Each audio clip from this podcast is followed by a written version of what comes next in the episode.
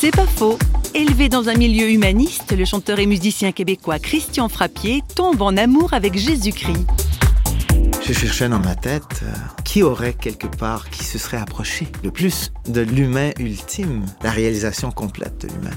Et de ce que je me rappelais vaguement, c'était Jésus. Ce Jésus, cet homme qu'on qualifiait de bon. J'ai entrepris la lecture du seul document, à mon avis, qui pouvait me renseigner sur lui. C'était les évangiles. Et en lisant, j'ai été frappé que Jésus était en quelque sorte l'aboutissement. Il était le surhomme, quelque part? Mais en même temps, il était le surdoux, celui qui était le plus doux. Il était celui qui pouvait faire face à ses ennemis, en même temps, il était celui qui pouvait se livrer. Il était celui qui portait toutes les souffrances, il était en même temps celui qui pouvait sourire et donner espoir. C'est pas faux, vous a été proposé par parole.fm.